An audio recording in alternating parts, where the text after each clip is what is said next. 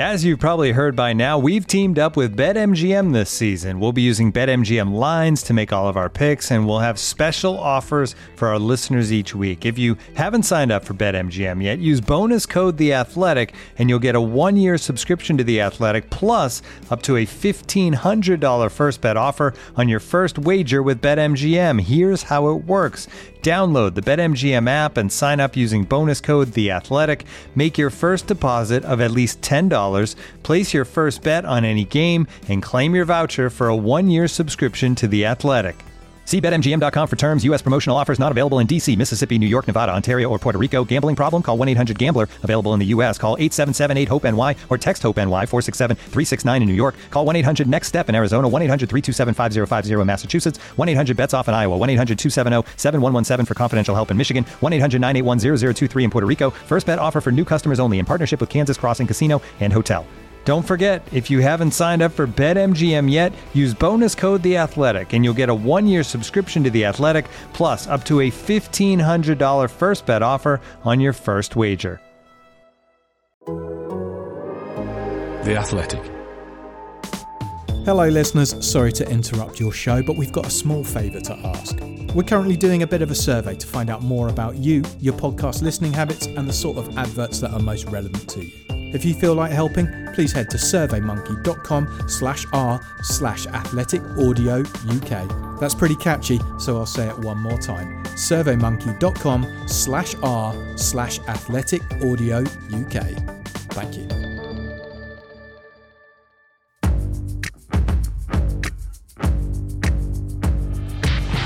Totally Football Show. Today, midweek action. In Europe, Giroud and Dele mean football the latest business to get big rise in continental overheads, and in the league, where Uncle Roy pulls off the biggest palace robbery since Colonel Blood.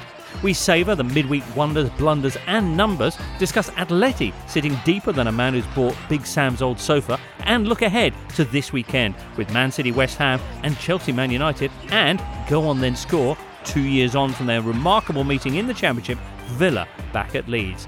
All that plus Pele, National League, Duncan's favourite stat, and more in this Totally Football Show in association with Paddy Power.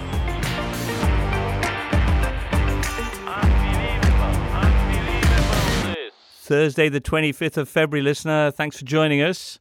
For you today, we have some Jack Lang. Hey, Jack. Hi, James. You okay? I'm very well, thank you. Also, Michael Cox is with us Hello, James.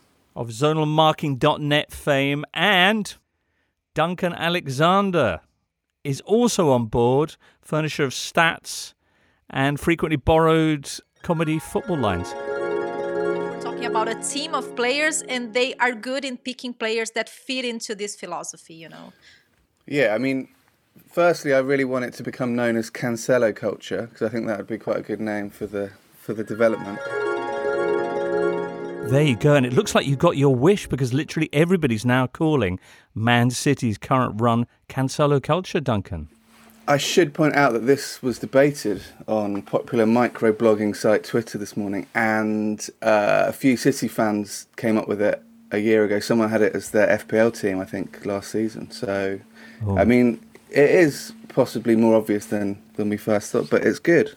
You know, I like it. Right. I mean, it's not important who begins it. It's just uh, nice that it's out there for everyone to enjoy. Yeah. Yeah. Excellent. Hey, it's been a busy midweek. Uh, loads of uh, spectacular, well, some spectacular goals, some exciting kind of leftover bits of league action, and uh, the Champions League, which I'm going to say this week was mostly not very good. I don't know what your thoughts on that were. You had Lazio with their kind of clown car 11, uh, Atleti, La Liga leaders playing like Roy's Crystal Palace, uh, Real Madrid barely making it past 10 man Atalanta. What did you think, Jack? Yeah, I, I'm loath to make this admission because it doesn't paint me as a very serious journalist. But I, I was so bored by Atalanta Real Madrid last night that I went to bed um, before it finished and just recorded the last 20 minutes and watched it this morning. Oh, that must be Um, disappointing. Yeah, I mean, I nearly fell asleep again this morning. It was, No, it was but- pretty tedious, wasn't it? Well, yeah, and I mean the, the I think the main point of interest was could Atlanta hold out, and of course you, you'll know by now that five minutes from the end, uh, Ferland Mendy with a bit of a screamer actually uh, finally gave Real the advantage. They've been playing against ten men for, since about sort of seventeen minutes in. Michael, you though enjoyed Atletico Chelsea. I thought it was okay. I mean, I thought it was interesting. I didn't think it was thriller minute, but I quite liked the kind of the feel of the game. The fact that Atleti was so defensive in Chelsea, it was all about them trying to find a solution, probably down the right. And then in the end, the goal was a bit of a freak event, came from a, a bit of a counter attack, and I thought a really good finish from Giroud. I think, you know, amidst three minutes of waiting around to work out precisely why he was onside, because we didn't seem to get a very good angle of that uh, the replays. It was a brilliant finish from a player who I, I, I always bang on about how much I like him, but just enjoy watching him play football. And for all the, the, the sense that sometimes he's not actually the most elegant player in terms of his lack of speed and and stuff like that, he can produce these incredible moments. I mean, I, I remember being at um, the Emirates when he scored that uh, scorpion kick against Palace, and it was mm. just incredible to like genuinely incredible thing to be there. Um, and of course, no one was there to watch it on Tuesday night, but a similarly uh, intelligent finish as well as being very acrobatic, of course. Do you, do you know what it reminded me of? Go on. Pele's in Escape to Victory. It, it seemed to unfold at a similar kind of rate, very, very slow motion. And it was pretty yeah, similar kick, actually. I, I think um, our, uh, our chum Adam Hurrey pointed out that it was very similar to the kind of goal you'd see in a betting advert, which I really liked because they're never they're never properly spectacular bicycle kicks, are they? They're slightly slightly almost mechanical looking bicycle right. kicks. So, uh, but yeah, I thought. I mean, fair play to Chelsea. I I thought Atleti were really strong favourites going into this game. I was surprised they were that level of defensive, and I wonder whether Simeone was just overly concerned about the unusual nature of the tie, the fact that it was on a neutral ground, and he was just desperate to prevent an away goal. Because I guess if you're the the home side at a neutral venue the idea of the opposition scoring an away goal almost feels unfair, doesn't it? So mm. he was probably so desperate to avoid that. And I think probably playing for the nil nil, which on the balance of play, you, you wouldn't have said was an unfair result. Uh, they had some extenuating circumstances. The, the, the recent bout of COVID, the um, the absence of their, their first choice fullbacks as well. But a, a lot of people feeling, and I think even within the Spanish press, that they got what they deserved for essentially not ever trying. I don't think they had a single shot on target, did they? No, they've scored 22 goals in the last 23 Champions League knockout games, which is both impressive and unimpressive at the same time. Um, you take out the Red Bull games this season, they've scored two goals in five Champions League games. So, you know, sometimes it works, often it works, to be fair to them, but, you know, when it doesn't, they're left high and dry. Um, mm. And, I mean, it's not over because one goal in it in the second leg is, is nothing. And as, you know, as Michael said, the Chelsea now have to defend uh, the away goal situation. But yeah, it wasn't it wasn't great. Mm, both Mason Mount and Jorginho will be suspended for the second leg. Uh, Simeone parking the bus this week at the weekend. Tuchel depositing Cho under it. Uh, and Michael, I know there was a lot of interest in how the team and uh, Callum Hudson-Odoi would, would, would react to that. Of course, he was straight into the starting lineup for Tuesday's game. You wrote a full piece actually on, on what you think Tuchel was after uh, with that post game interview at the weekend and, and how and how effective it was, Jack. Can we just have a quick adjudication on, on you calling him Cho? I've I've never heard anyone do that before. It, have is, they that, not? Is that a thing? I, I don't know. Um, it's maybe James Richardson I, setting the setting the agenda. I like it. Right. Probably it was done about a year ago by Chelsea fans. I mean, it was odd that he made the substitution, but the fact that he really pointed to a specific thing he didn't like. He said, I didn't like his counter pressing. And I think against Atletico Madrid, that's more important than in any game this season because they're so good at the moment where they win the ball, they play one or two quick passes and they get on the counter attack. And probably the most impressive aspect that either side did in that game was Chelsea preventing Atletico from breaking at all. I don't think they, I think I had maybe two decent counter attacks. And I went through and I just watched the the the game again, and they were really really quick at, at snuffing out danger really high up the pitch when they lost the ball. And so I wonder whether Tuchel was not making a point about Hudson Odoi. He was making a point about about counter pressing and winning the ball back quickly. Because actually Hudson Odoi has been one of the big winners from the Tuchel regime, probably alongside Alonso on the other side. I mean, Hudson Odoi has played really well at, at uh, wing back and also did pretty well almost up front against Tottenham. So I almost felt like he was picking on a player who he knows he's got on side to make a wider point. And and Chelsea did that really well against um, against Atletico because I mean, if you watch the tape of Hudson Odoi's weekend performance, um, I know they did it on Monday Night Football, for example. actually he, was doing it quite well. There wasn't any real obvious sign of, uh, you know, lethargic nature. So to, I I think in hindsight, it was probably about the concept rather than about the individual. And Hudson Odoi did quite well. He, he wasn't he wasn't spectacular, but I think he probably was Chelsea's most threatening player on the night. So he didn't have a problem with the individual uh, himself either. People have uh, looked at Tuchel's excellent results so far in charge of Chelsea and compared them to similar runs that Lampard had earlier on when he was not coming up against terribly stiff opposition. So in that sense, I guess Tuesday and this coming weekend's clash with Man United were the first real tests. You're impressed with Tuchel so far? I think they're a better side than under Lampard. Yeah, I mean it's early days. I think he's the kind of manager where you do need time to get up to speed with his methods, and I think taking charge of a side midway through this campaign is more difficult than ever because there's so little time on the training ground and so many matches. So I think it's going to take a while before they get up to full speed. But I just see more of a plan than under Lampard. I understand what he's trying to do. I understand there's a certain a couple of positions that maybe they aren't that strong in. I mean, goalkeeper being the obvious one, and that was a problem for Lampard as well, obviously. But yeah, I, I just think he's a a better manager for Chelsea at the moment, and I do see more of a, a plan going forward. And there was also the idea that he would come in and you know not use Mason Mount, not use Hudson Odoi because you know he hates young English players and he's a technocrat that just wants robots. And there's a slight Venn diagram with people that have been attacking XG uh, this week, and you know people that kind of thought Lampard was possibly harshly treated. I don't know. I'm just sort of I theorising. wonder what other but- categories would fit into that Venn diagram. Mm, yeah. Jack, how long do you think João Felix is going to be happy playing for Madrid's answer to Crystal Palace? Yeah, that's a good question. I, I wrote a big piece on him probably just over a year ago now, maybe a bit more, and spoke to to people who would have a perspective on that. One of one of whom was was Paulo Futre, who like the great Portuguese striker who also played for Atleti, and he he said, look, yeah, when you play for Atleti, it's it's not just about Simeone's Atleti. The whole club has this kind of feeling where you have to sweat for the shirt because they're they're kind of perennial underdogs in terms of the the title race. It's not a club where you go and uh, you know just play stylish football. You, you have to you have to sweat for your for your opportunities. You have to you have to do the hard work and then do the fun stuff on top of that.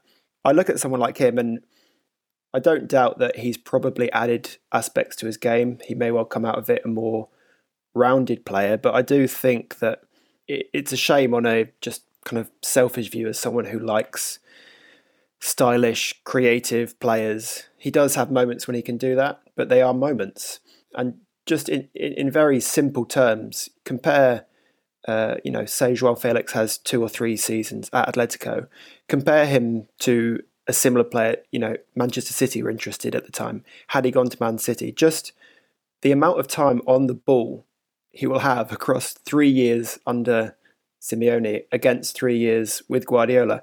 I mean, we're talking it's fractional, isn't it? It's it's not. He's probably going to have what a quarter of the amount of touches as he would have had at a club like City.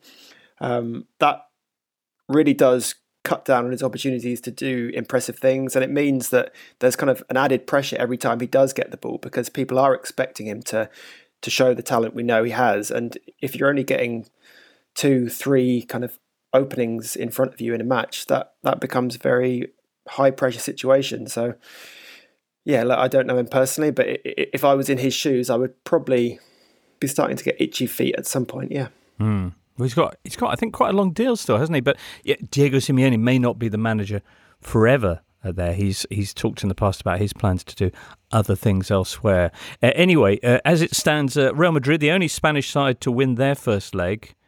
Uh, we mentioned they finally made it past Atalanta in the 85th minute. Uh, Bayern, the big winners uh, of the last few days, with that 4 1 away at Lazio. They do love going to Italy, they, they tend to rack up the goals there. Among the scorers here, Jamal Musiala, who celebrated becoming the youngest ever Englishman to score in the Champions League by becoming German, which. Uh, You can read all about the reasons for that in a, an exclusive interview uh, with Raphael Honigstein in The Athletic, of course. That's actually it's not just a very good interview, but um, when you read uh, Musiala's words, he doesn't sound like an. He just uses sentences and phrases that don't sound like an Englishman. He says something like, football is a universal language and it's spoken very fluently in England. And I just can't imagine a young English footballer saying that. So I think it's only right he plays for Germany. All right. We was born in Stuttgart anyway. Uh, excellent. Very good. Uh, also, of course, Man City had a victory. Pretty straightforward stuff. That was that what nineteenth win in a row. What if Guardiola solved football and they win every game forever now? Because it is theoretically possible that a team does, doesn't ever drop points or or lose or draw a game ever again, and it is feeling like that a bit at the moment. Do you know who holds the record for consecutive wins? In Europe, it's Bayern inevitably with 23. Uh, so- see, now I'm I'm working from the alternative stats uh, universe that is the Guinness Book of World Records. So maybe I mean you probably know more than me, to be honest. I mean, Norris McWhirter is an admirable man, but um, What what what does the Guinness Book of World Records say? Well, there's been a kind of debate slash outcry in Brazil because about ten years ago, this they were a second division team then, but they were they were getting promoted called Coritiba, won 24 in a row, and kind of applied to Guinness and said, look, this has happened. Is this a record? Guinness said, yeah, it was, and they did like a, a ceremony. And this being a, a fairly modest club, it was quite a thing for them. Like there there are still articles on their website. There you can see pictures of this little plaque that Guinness gave them, kind of lovingly presented in their in their museum. But then in 2015, there was a bit of a rejig. Guinness kind of went through the record books again and saw that Ajax had a winning run in 71 72, which previously had been discounted because they lost a match to Marseille, but that match was a friendly. So they took that out, and it turns out that that Ajax team won 26 in a row. Um, and there's also, they also kind of dug up another Ajax run with 25. Third is Real Madrid in 2014 15. so they really didn't do their research before handing this plaque out. classic Guinness. Maybe, yeah, typical Guinness. You wouldn't get that uh, um, perform slash opta, would you? But yeah, it was um, apparently according. Did to, any uh, of them complete a Rubik's cube while they were doing it? That's the big question. Talking of completing Rubik's cubes, Ederson I thought was particularly good against uh, Mönchengladbach. He he made forty percent of his touches outside the box, which is almost, you know, he is kind of now becoming the third centre half, which obviously allows other players to do. Our friend Cancelo included lots of other things. So, you know, they, they are playing so well at the moment. Um, I guess it's down to David Moyes at the weekend to, to try and change things. We'll, we'll break that game down very, very shortly. But would you like to see, Duncan, for example, Ederson take up a role perhaps uh, as an outfield player with maybe Kyle Walker stepping in, you know, just for giggles, stepping in between the posts? Well, Walker's made four percent of City saves in the Champions League since the start of last season, so he is the he's the true versatile fullback at the club. Yeah, Nice. Uh, Aguero uh, was back in this game. Stones and KDB were rested. Biggest surprise selection, though, from Pep was probably his jacket, which. yeah. Uh, Ad asks if Man City are to lose in the quarterfinals like they usually do, who should they be scared of most? Who do you think? Bayern PSG, says Ad, are the obvious answers. Dortmund because of their potent attack, or ironically, Chelsea because of their new pragmatic tactics. I think City and Bayern are the best teams in the competition, probably by quite a long way. I mean, a, a month ago I probably would have put Atleti up there, but they were so disappointing on on Tuesday and actually haven't been in great form in the league. But yeah, I think Bayern are the best team um, alongside City. I think it's it's those two to. Um, I think that the the European Cup probably will be between those two. I can't work out what I want to happen. I can't work out whether I want them to face each other in the final, or actually, I just think a game over two legs between them would be more fun, if anything. Finals tend to be kind of a bit cagey and negative, but a, a two-legged game between that Bayern and this City, I'd be well up for that. yeah. The two-legged semis. Obviously, that didn't happen last year, but recently have been kind of the peak of football. I'd say in the last few seasons. So. All right. Well, we shall see. Uh, in the meantime, this week also saw some Premier League action held over from uh, previous rounds. We'll get onto that next. Oh, mate, keep going. We're almost there. Oh, the legs have gone. Pressing is hard. The weather is so mentally fatigued.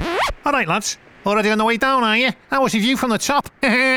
Liverpool might have peaked under Klopp, but at Paddy Power, if things aren't going your way, we'll give you your money back as a free bet if one leg of your fourfold acca lets you down. Paddy Power! Max free bet £10, min odds 1 to 5 on each leg, online exclusive, exclude shop bets and enhanced match odds. T's and C's apply, 18 plus becomeaware.org.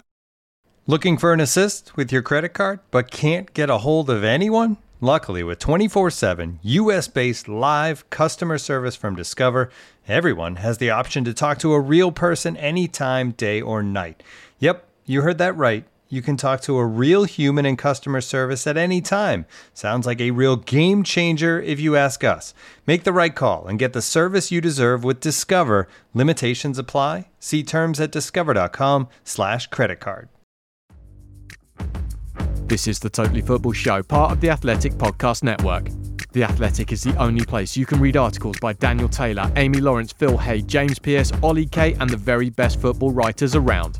Two Premier League games since our last show. Leeds with a 3 0 win over Saints. Uh, the bounce back from that 9 0 defeat to any day now for Southampton. Uh, and on Monday, uh, back then, of course, uh, Roy Hodgson with that magnificent victory. so I'm laughing already.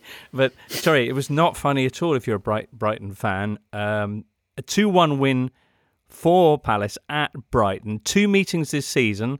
Palace have had a grand total of four shots across the two fixtures. Brighton have had 45, and yet Palace have taken four points and Brighton just one from these two meetings. Were you despairing of this? Were you admiring the uh, the, the, the Crystal Palace chutzpah?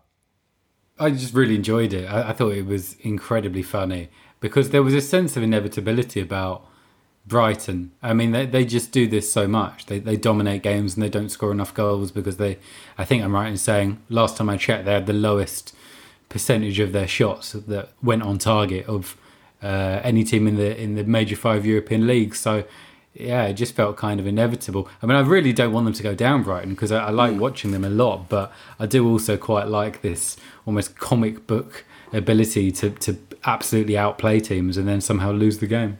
Well, they're only four points uh, off the, the bottom three now. Yeah, I mean, it, it would be a travesty in a sense if they went down, but they've they've kind of gone from you know we've called them the world's unluckiest team, and they've now lurched into sort of a an avant-garde art project to demonstrate the limits of, of knowledge about football. Um, Speaking of art, did you, the shot map from this game was was was a work of beauty. Yeah, and and it also was capped off by the fact that Benteke scored the winner, and he's now got the joint most 90th minute winning goals in, in Premier League history, which surprised uh, quite a few people. Mm. Um, you know, it it's gone beyond a few games now. I mean, it's not just unluckiness; um, it is a problem for Brighton, and they and as you say, they are nearing with Fulham improving. They are nearing you know big danger. So they do need to find a way around it, whether that's by changing the style of play a little bit or unearthing a finisher. Um, maybe Aaron Connolly just needs to watch some more episodes of Premier League years, and he'll you know find his mojo. They've got the most confounding team sheets in the Premier League in that they don't put them in formation or in kind of rough order of where they might be playing. They're just a list. I think it's by number. And because Potter seems to pick 90% centre backs and creative midfielders. I like it takes me about 10 minutes every week to work out who's playing where because there's usually at least one centre back at fullback, often one in midfield as well. And then yeah, just like a jumble of players who used to play at number 10 but have kind of been adapted to different positions. But it's good fun. But yeah, obviously not going quite as well as you might have hoped. I mean, it, it's not inconceivable that Brighton could go down and then in the summer, Graham Potter gets appointed to a really big job, but because mm. of their style of play and because their underlying numbers are so good. And I just think that would be incredibly hilarious. Can you imagine the the reaction of people like Tim Sherwood when, when yeah. that happens? I, I, just think it'd be incredibly enjoyable. Well, not only that, but it could also happen to Hasenhüttl as well. Southampton could be forced to get rid of him. I mean, what is going on on the south coast? Um, someone needs to investigate. Indeed. Uh, Brighton then perhaps need to be more savvy when they're taking on teams that take this approach, which could indeed be the case this weekend. Because while Palace will be hosting Fulham, Brighton are at West Brom, who you could see under Big Sam trying to pull off a similar kind of heist. Yes, but I would say that uh, Palace have got better players than, than West Brom. So, and also Brighton tend to be a little bit more fortunate slash effective away from home. So, yeah, it's a chance. Um, obviously, it's the second longest name Classico in Premier League history after Wolverhampton Wanderers against Brighton and Hove Albion. So that might inspire them. I mean, no one ever calls these sides by their full place name, do they? Because Mm. it's a team representing Brighton and Hove against a side representing West Bromwich. But you only ever get Brighton and Hove Albion or Brighton and West Bromwich Albion or West Brom. So I Mm. think we should call this Brighton and Hove against West Bromwich. Okay. Are you going for the West Bromwich pronunciation there, Michael? Or Is that is that a debate? Just before we move on from this, W silent. Can Please, we just get a it shout? quick. Because Duncan, you were pointing out that, that maybe Palace have better players than say West Brom do, but uh, one of them would be Jean-Philippe Mateta. What a goal! I saw people salivating about this. I don't get that excited about those What? kind of the kind of flicked finishes. So just to put this in perspective, so uh, who puts the cross in? are you? I Okay, think. so Ayew puts the cross in, and he basically does one of those 360 spins, backheeling it in in the process. Uh, I thought it was gorgeous. I mean, it's a style of goal that I, I personally very much uh, enjoy, but not your bag, Jack. Jack doesn't Jack doesn't like these things because Jack rates himself as a footballer and thinks that he could score that goal. Basically, that's what's happened here. I, I don't think that's relevant in this. I do rate myself as a footballer, but I think it was. It's one of those ones. I I tend to rate goals more when there's more choice involved. Uh, That's just kind of one of those instinctive things that the, the ball's slightly behind him. That's pretty much the only way he can get a shot on target there. There's no supporting You still runner. got to do it though. Yeah, but it it's kind of it's kind of a 50-50 chance. Flick it behind me. It- If it gets blocked, no one blames you. You should watch some more League One, League Two football. That Yeah, when that probably opportunity arrives, no- no one is thinking that there's only one choice here. Yeah, I'm very much a metropolitan liberal elite football watcher. I'm just I'm used to only the good stuff. I think Duncan, you're going to have to consult the XG stats about that being a 50-50 chance as well. Come on. Yeah, twenty nine percent at best. quick word on Leeds and their 3 0 win over Saints as well. That's um, I mean, great from Leeds, Bamford, Dallas, and Rafinha. Uh, as usual, the, the score is there. But uh, Southampton now one point from eight games, one win in 13 matches. And Hasenhüttl speaking about the team seeming to give up in the second half. Ooh.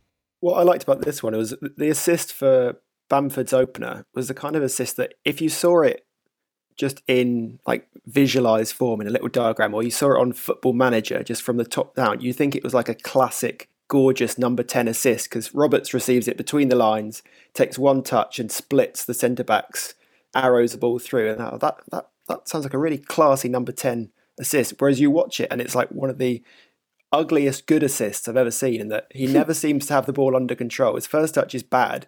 His second touch is kind of stretching and it bobbles through and basically Bamford makes a lot of it, but it's just yeah, kind of got away with a weird, gorgeous, ugly forty yard assist. But is that because of the, the state of the pitch that he was playing on, do you think?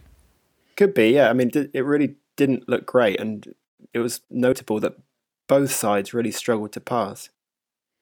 I want to see that pitch come good. I mean, I'm hoping that this week of good weather has really helped it bed in. Um, it's, it needs it really. So we've heard of foreign players coming over and being un- unable to adapt to the climate, but this is the first time. Yeah, it's hard. When, it's hard when you arrive in January, midway through a season, get up to the pace of the league. It's tough. The poor sod, yes. So now this, this came from uh, Spurs, though. Yeah, Uh, okay. And Patrick Bamford said it's like going to Winter Wonderland at Christmas, which is a wonderful analogy. I don't know when the last time Patrick went to one of these godforsaken mud, you know, Somme-esque um, excuses for a festive celebration. But anyway, People yeah, nice. more passion in the game, but less passion Dale. I think. Mm, nice. Talking nice. of celebrations, Mm. uh, it was nice that Rafinha paid tribute to. I don't know if you saw this. Um, his shirt paid tribute to Ronaldinho's mum, who passed away uh, a few days ago. They Right. their families grew up in the same uh, neighborhood in Porto Alegre. Yeah, so the kind of connections between Rafinha's dad and Ronaldinho's family, and so yeah, that was a nice little tribute. Hmm. And, and of course, today bringing news on a kind of related note that um, Alisson's father had died suddenly in a in a very sad accident. Uh, drowned in, in in a lake at his holiday home. So, hmm. Uh, imagine he's he's heading off to Brazil as we speak. Uh, anyway, there you go. So that was the midweek action. Uh, we will next up get on to what awaits this weekend in the Premier League. We're all driven by the search for better, but when it comes to hiring, the best way to search for a candidate isn't to search at all. Don't search, match with Indeed. Indeed is your matching and hiring platform with over 350 million global monthly visitors, according to Indeed data, and a matching engine that helps you find quality candidates fast. You can use Indeed for scheduling, screening, and messaging so you can connect with candidates faster. And Indeed doesn't just help you hire faster. According to their own survey, 93% of employers agree Indeed delivers the highest quality matches compared to other job sites.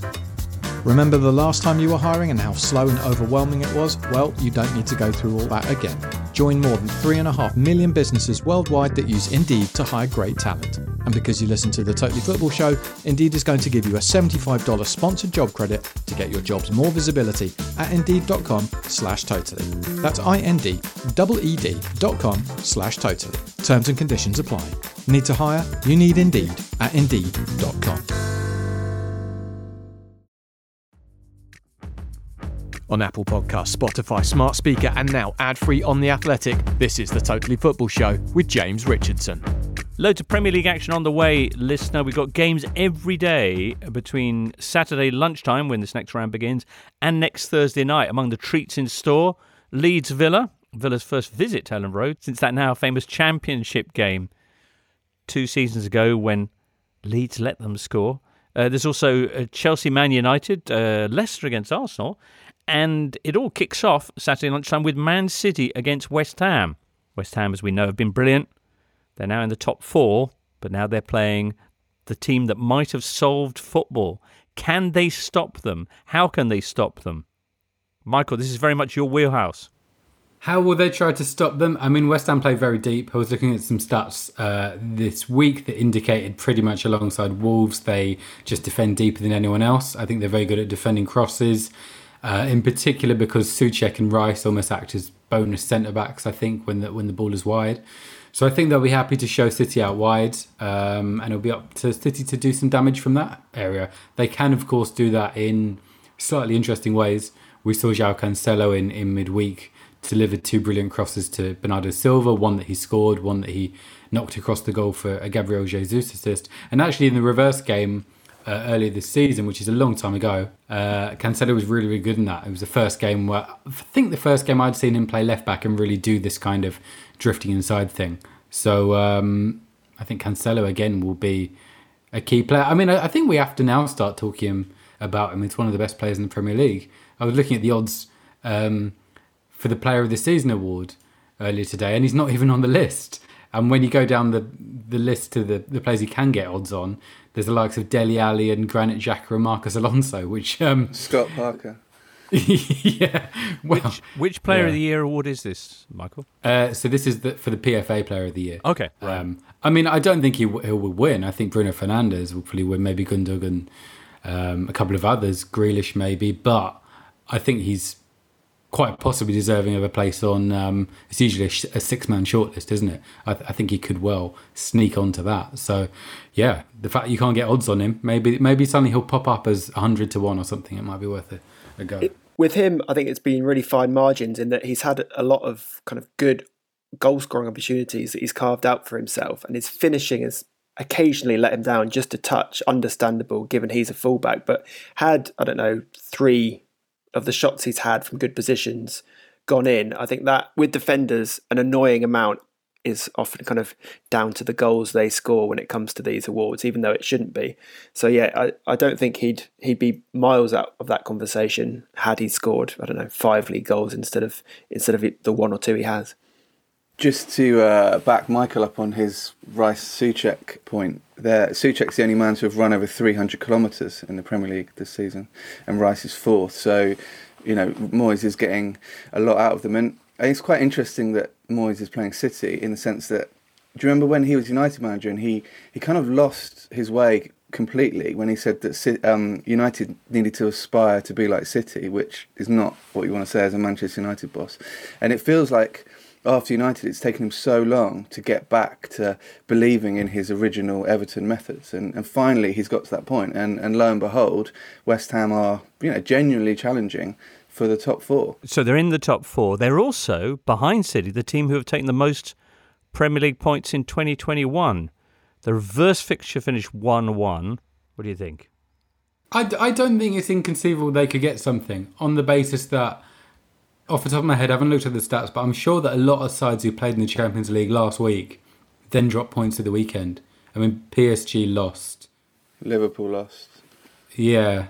So uh, that is something that is in West Ham's favour. They've they've had a full week of, of recovery and yet City were able to rest players. I mean, they rested Kevin De Bruyne. I mean, this game will possibly feature the two highest scoring players, current players, who haven't scored a headed goal in the Premier League, which is Mark Noble and Kevin De Bruyne. Um, so th- them both getting a header would be a delight. Also, we should pay tribute to Ferran Torres in this game because he won't get to celebrate his birthday this week because he was born on February the 29th. He's one of only f- five players in Premier League history to have benefited from a leap year.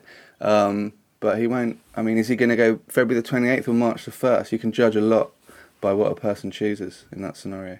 D- Duncan, does he qualify as an under 21 player for the purposes of squad list because he's only had about five birthdays? Yeah. All right. Well, that game's coming up uh, Saturday at lunchtime. Sunday 4:30. Meantime, you've got the other Manchester team, United, who are facing a big test themselves away at Thomas Tuchel's Chelsea. There are six points between these two teams. Chelsea six points behind United and currently two points off the top four. It's a big, big game this for the uh, the race for Champions League positions. And another big test for Thomas Tuchel after the the trip to kind of in inverted commas Atletico in, in Bucharest. United, after all, uh, with an excellent record on the road. Who do you fancy here? I would favour Chelsea. Um, just on the basis that whenever I watch Manchester United, I'm, i must watch completely the wrong games with Manchester United, but whenever I watch them, they're just terrible. I thought they were awful against Newcastle last weekend. Um, West Brom away, they never got going. That FA Cup game against West Ham was just dreadful to watch. Um, obviously, Bruno Fernandes, I think, has been the best player in the league. So I think it'll all, be all about keeping him quiet. And Chelsea usually keep quite tight in that zone under Tuchel play two midfielders who don't really advance. So I think that's the key to the game, isn't it? Probably the key to most games against Manchester United. I think if you keep uh, Fernandes quiet, I'd say roughly the only other thing you have to worry about is Rashford doing something fantastic, maybe cutting in from the wing, or you know, I think he's been good in various positions. But I think Chelsea look at a better side at the moment. I mean, you're right. I think Rashford is probably the key player. He scored that really good knuckleball free kick in the was it League Cup game at Stamford Bridge. And United have are on a really good run away at Stamford Bridge, and it has kind of suited them. You know, their their counter attack has found um, success on this ground, but you do feel like Tuchel will have will a know that and b will have prepared for it. So you know, it's the number the number twenty should sponsor this weekend's football because obviously City could win their twentieth game in a row, and United can equal Chelsea's record of twenty uh, unbeaten Premier League away games in a row. So, yeah, I mean, a draw wouldn't surprise me massively in this match. It is quite surprising given given how central Fernandes is to everything United do. How few teams have have tried to just smother him, or or at least maybe they have tried to smother him and just haven't been successful. Obviously, this is this is a fixture um, that brings to mind one of you know the famous repeat smothering jobs like Ander Herrera on on Eden Hazard, which which was mm. fairly effective strategy two or three times uh, during Mourinho's time as Man United manager. And yeah, I don't think we'll see that here because I don't think uh, either Jorginho or Kovacic are particularly suited to it. But if I was a the manager of a mid-table Premier League team. That would that would probably be the first thing that would come to mind when facing United. Maybe they're doing it and he's just too clever and and kind of moves out of out of the position his marker expects him to be in. But strange, I don't know. Yeah, it's, it's quite rare you see one of those real uh, kind of cancellation jobs in the Premier League. Are you anticipating Chelsea being quite um, pragmatic in this one? Low blocks, that kind of thing. I don't think so. I mean, just because I, I, think Tuchel's really based his side around dominating the game through possession and, and like I said against Atletico, just um, you know stopping the counter attacks at source. So I think he'll try and do that. I wonder whether he will change something in the midfield, maybe bring in Kante, who um, I think is stronger defensively, obviously than Jorginho and Kovacic. So that might be a potential change he'll make. But I don't think the style of of football will change significantly. I think he'll uh, he'll keep on going in the current direction. All right, should be a good game. Uh, before that, on Sunday, uh, Leicester will be taking on Arsenal. Both teams uh, yet to play in Europe uh, this week. They'll be in action Thursday evening. Uh, both with ties very much in the balance. Leicester against Slavia Prague and Arsenal with Benfica. Arsenal have lost their last three visits to the King Power in the Premier League, although they did win there in the Carabao Cup earlier this season. We'll report back on what happens this time in Monday morning show. Next up, let's talk about Leeds Aston Villa. This episode is brought to you by Michelob Ultra, the official beer sponsor of the NBA. Want to get closer to the game than ever before? Michelob Ultra Courtside is giving fans the chance to win exclusive NBA prizes and experiences like official gear, courtside seats to an NBA game, and more. Head over to michelobultra.com slash courtside to learn more. You're listening to the Totally Football Show, sponsored by Paddy Power. Roger down. No recognised striker on the bench. Well, again, I think Will Leeds put it out. Oh, this is this is this is controversial. Klich goes on and scores, and Villa will be fuming. Leeds Aston Villa, everybody. Good times two years ago, last time Villa went to Elland Road, there was that business when Klich scored after Villa had a man down. It looked like Leeds were going to put the ball out. So everyone stopped, but instead, no. The ball was put through to Klich and he scores past Villa's scrambling rear guard. And John Terry gets in Bielsa's face, probably screaming, No, I didn't call you a Latin. and uh, and uh, and then of course Bielsa so so nobly goes, look, just let them score. They're going to make this foreign managers coming over here co-opting our fair play makes yeah. you sick. Uh, although some players didn't get the memo, notably Pontus Jansson, of course. But anyway, um, yeah, extraordinary. I mean, the commentators at the time were saying this is the most incredible thing I've ever seen on a football pitch. I'm not sure that it was, but it was still pretty remarkable stuff. It happens, I'd say, once every six seasons on average, I think. Really? yeah. No, come on. What? Yeah, it happened in a Yeovil, Yeovil game, Arsenal Sheffield United um, situation. So you know, it's it's rare, but it's it happens. Okay. Wow. I mean, could happen this time as well. John Terry will be there. Uh, I mean, it, I will be surprised if it happens in this game. Okay. Just saying. but all right. Uh, Jack Grealish won't be there though. He's out for an un- unspecified amount of uh, of time.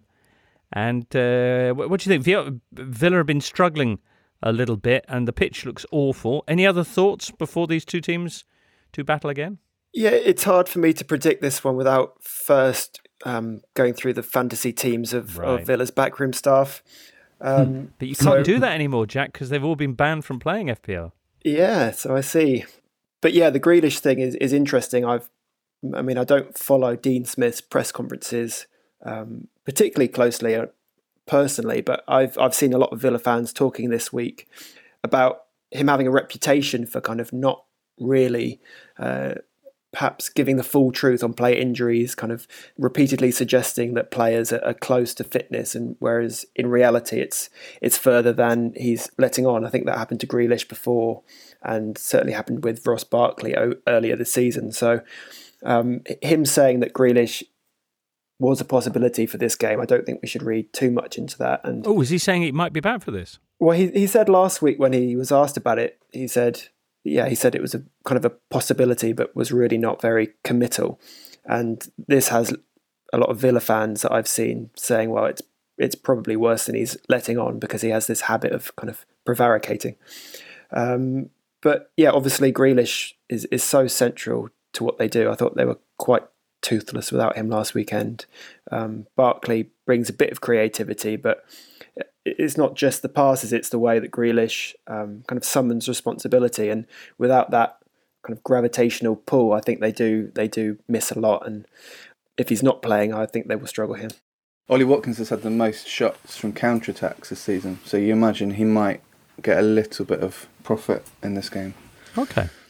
Leeds, of course, in uh, a rich vein of form, as we mentioned, with that 3 0 win over Saints. Down the bottom, meanwhile, Brighton potentially back in the mix here. Saints could be too if they're not careful uh, with their one point in eight games. They are still eight points clear of Fulham, but some tough fixtures coming up for Saints. As it stands anyway, Fulham's nearest kind of target in their bid to break free of the bottom three uh, are Newcastle. They're only three points ahead. Fulham very much the form team among that cluster of sides at the bottom are at Crystal Palace this weekend. Newcastle host Wolves, and Brighton, as we mentioned before, are at West Brom.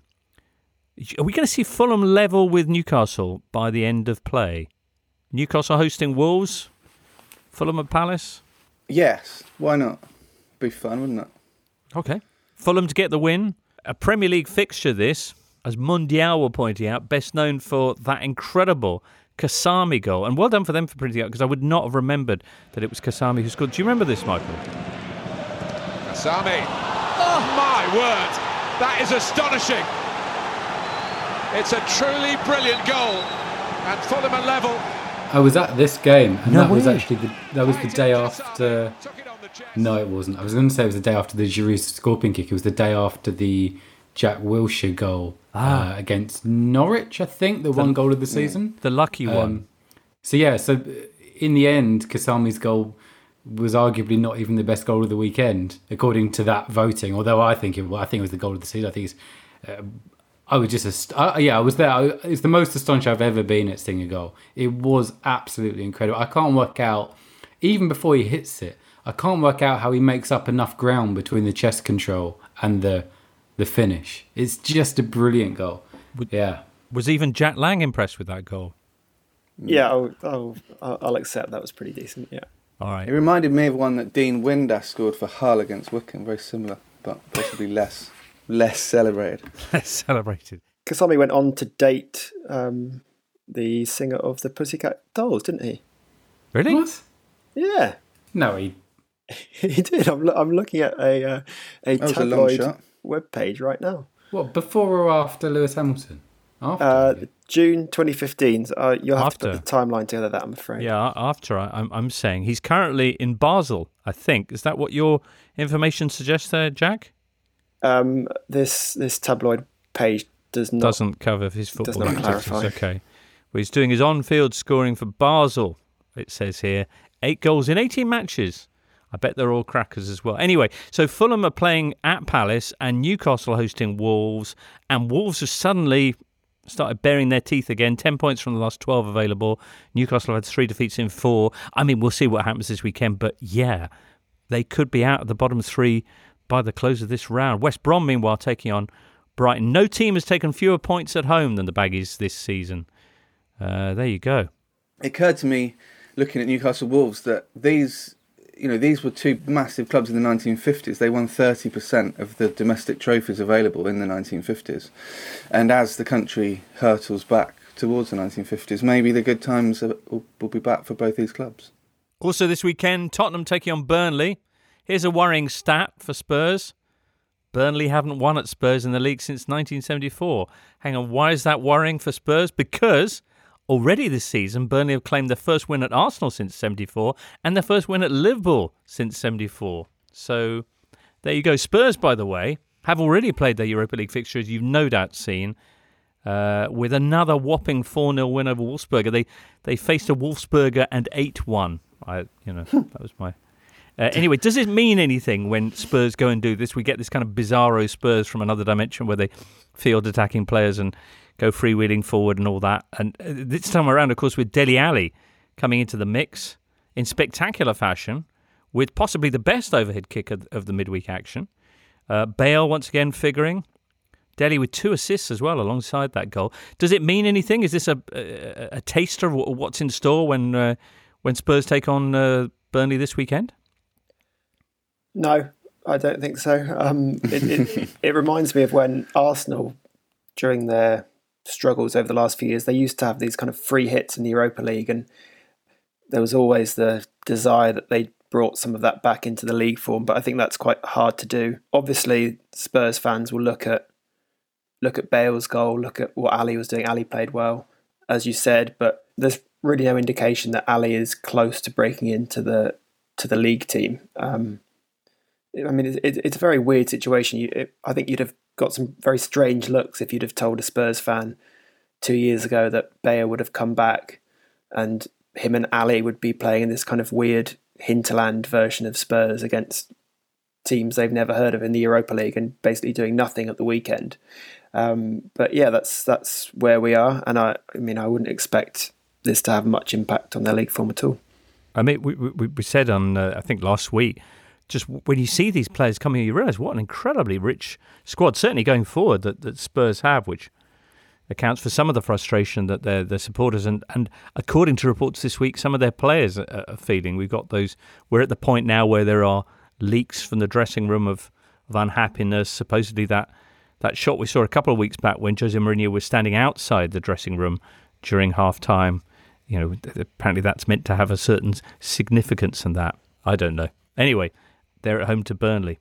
This game last season is kind of a nice reminder of pre pandemic life because uh, Spurs beat Burnley handsomely, but the next day, Sean Dyche was out shopping in London, enjoying his time down in the capital, and he bumped into Jose Mourinho, um, and they had a nice chat apparently. And in classic Dyche fashion, he said, "I was on my way to Pound Stretchers, by the way. He was on his way to Harrods, which you know."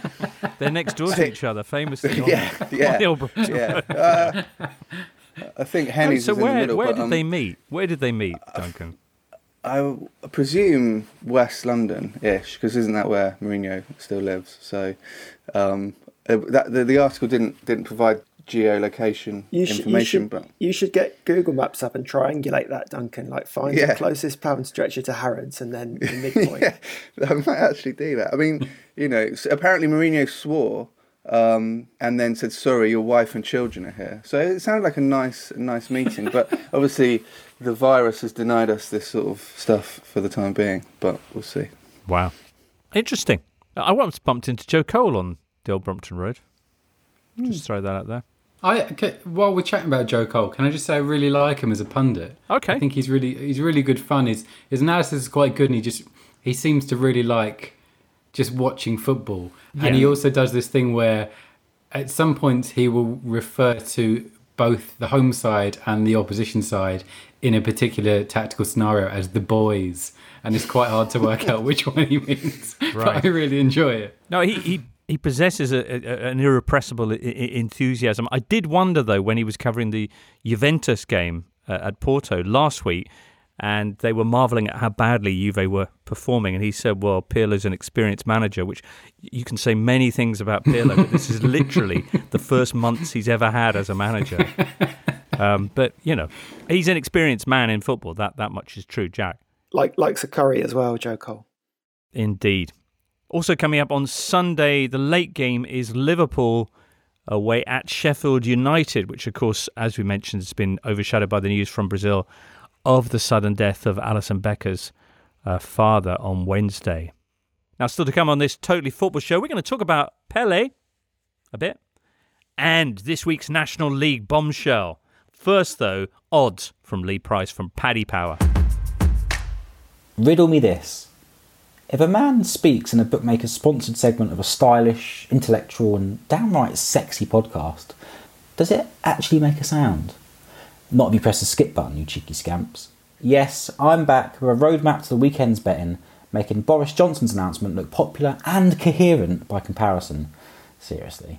According to the science, the Premier League title race is run, and Man City are 1 to 5 to win their 211th consecutive game when they host West Ham on Saturday lunchtime.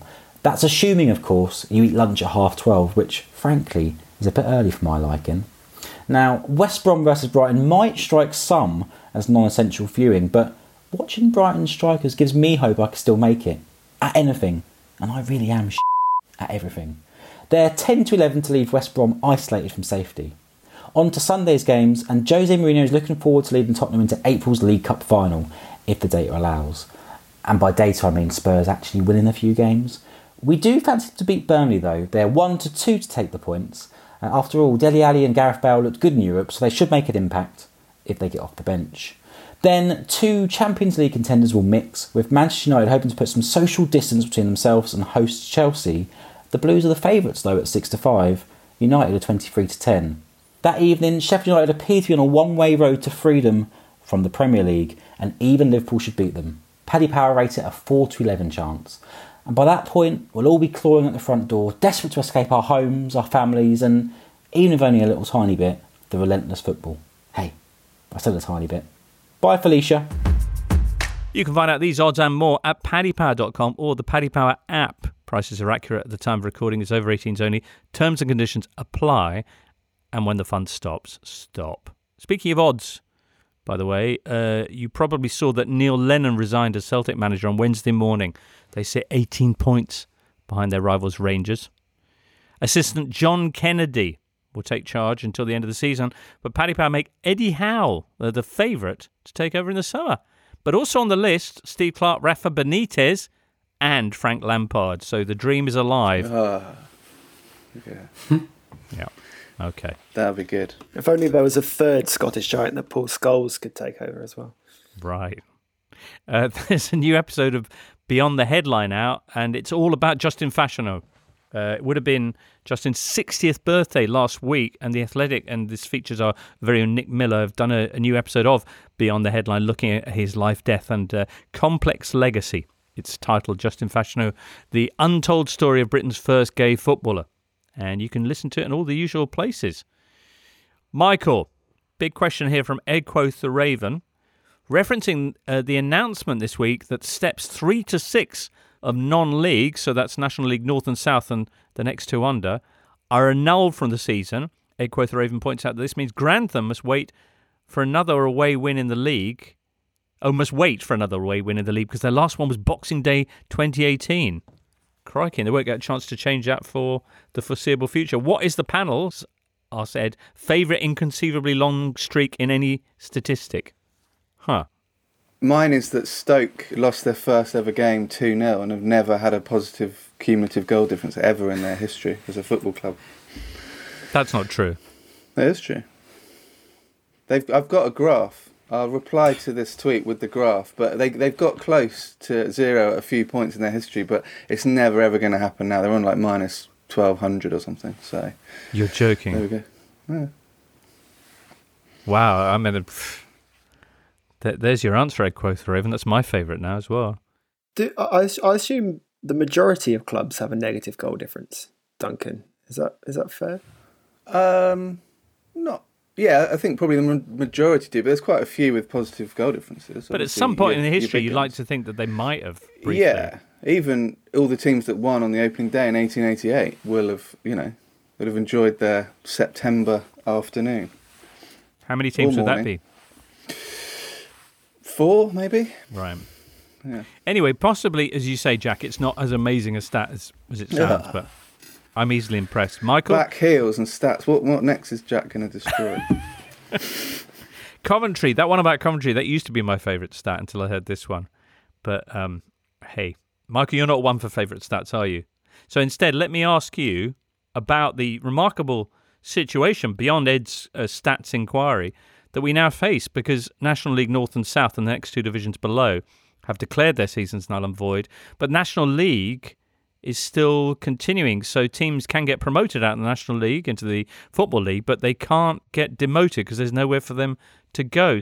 but it means all Michael's Kingstonian uh, content this season is doesn't mean anything. Yeah, that is true. Well, I mean, what what I think is vaguely interesting, without wanting to bore you too much about the Isthmian League, is that um, whereas last season it was announced that the season had been expunged, which was a word that I had to Google to check I knew what it meant. So last struck year. out of the books. Yeah, this year they announced yesterday it's merely been curtailed, which I think implies something different, and I think Yeah. leaves open the possibility that they will continue this season uh, in August. I would say curtailed basically- means that an end has, has, has been arrived at, but it's not the you know the natural end that it would have had. Much like say Ligue 1 last season, that they decided the eventual positions based on the two thirds of the season they'd actually played, as opposed to wiping the the records Yeah, but I mean they're not. But they're not going to decide the table after ten games. It's a shame, Um, isn't it? So my so my point is that I think it leaves open the possibility that they will play essentially.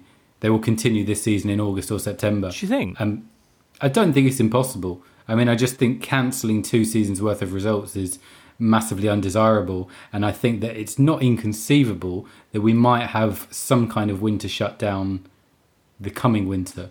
It may be just for a month or something. I, I don't think that's inconceivable. And therefore, if you start from a situation where teams have got eight or ten games on the board, um, then you kind of guard against massive fixture backlog next season. So I guess it's about the finances and whether clubs would want to forego maybe five games home revenue, uh, home matches revenue from those games next year. Mm. But I think actually restarting this season again in a sporting sense might be the best approach. That all sounds very wise.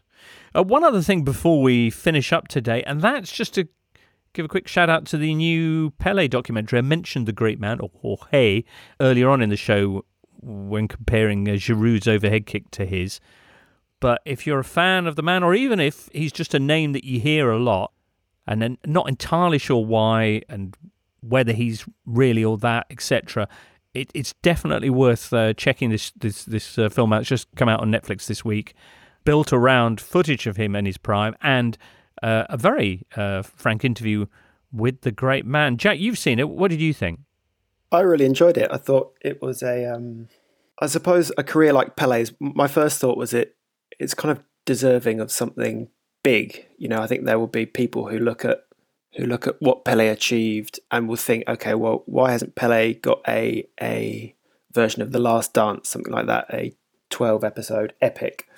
Um, which I suppose is is a separate question. But I thought this was very good in its conciseness. I thought it was quite perceptive in the way it, it tied Pele's career into the broader tides of Brazilian culture and history, which I, I think if you know if you know about Pele's story, it didn't necessarily tell you anything new, but I think a lot of people don't know that background, which is to say that his career kind of coincided with with two broad sweeping movements, one of which was uh, a real excitement about Brazil's coming out on the world stage um, after after the difficulties of their early years. It's a very young country, Brazil, and particularly, you know, if, we, if we're talking about football, the 1950 World Cup, which ended in in tragedy, losing the final game against Uruguay. I mean, that was that was such a a dent to the national psyche that Nelson Rodrigues, who was like the great Brazilian playwright, called it our Hiroshima.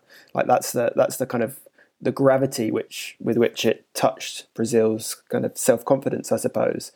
And then you have Pele, who kind of coinciding with with uh, prosperous years in Brazil, Brazil kind of announcing itself on the world stage. He um, facilitates that in football. You know, obviously not the only one to do so in the in the 1958 and 62 teams, but he's very much the symbol of the team.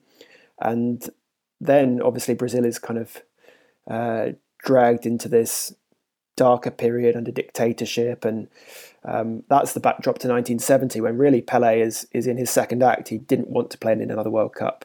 Um, he kind of felt that uh, he'd been he'd been sidelined. He felt the pressure was too much, and there was a great pressure on him from the military regime uh, that the film touches upon for him to play that. And yeah, that that 1971 is weird because obviously we see it in this kind of gorgeous Technicolor context. Uh, those images are very, um, you know, they're in, indelible images in the mind of every football fan. But there was this darker backdrop of fear that it would be used by the uh, regime in Brazil to to kind of quell uh, dissent, I suppose. Um, and Pele has been very, very reluctant to talk about that over the years, pr- probably understandably so.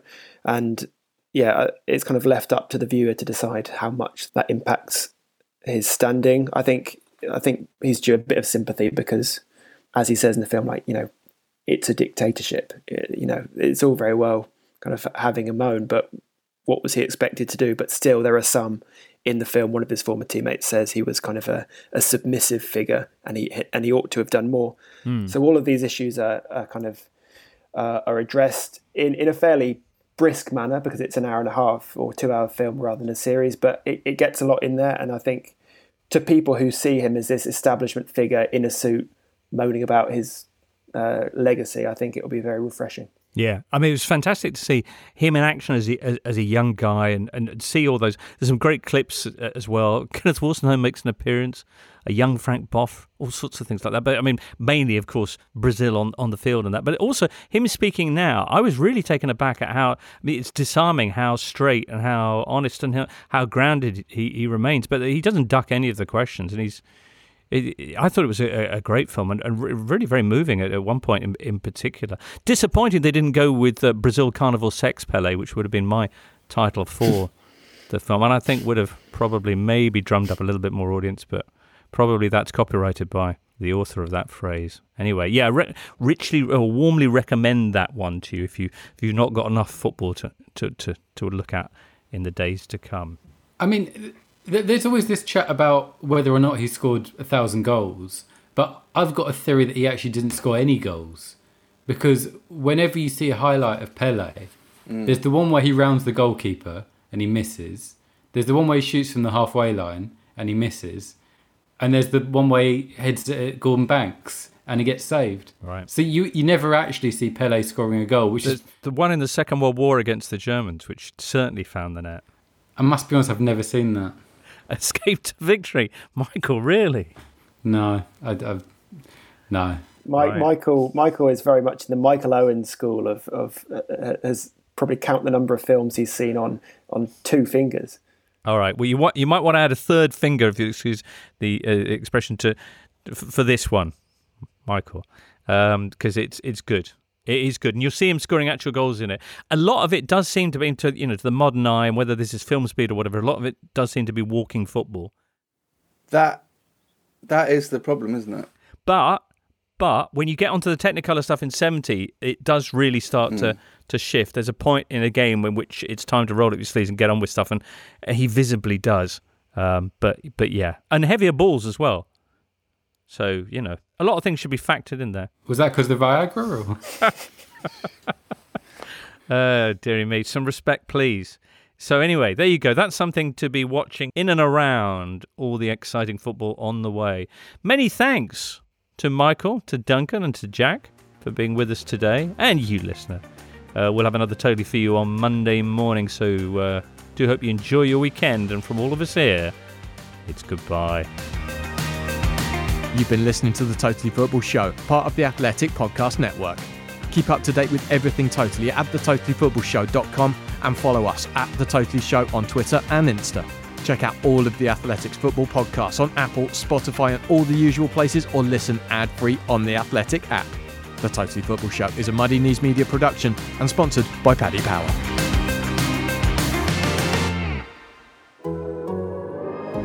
The Athletic.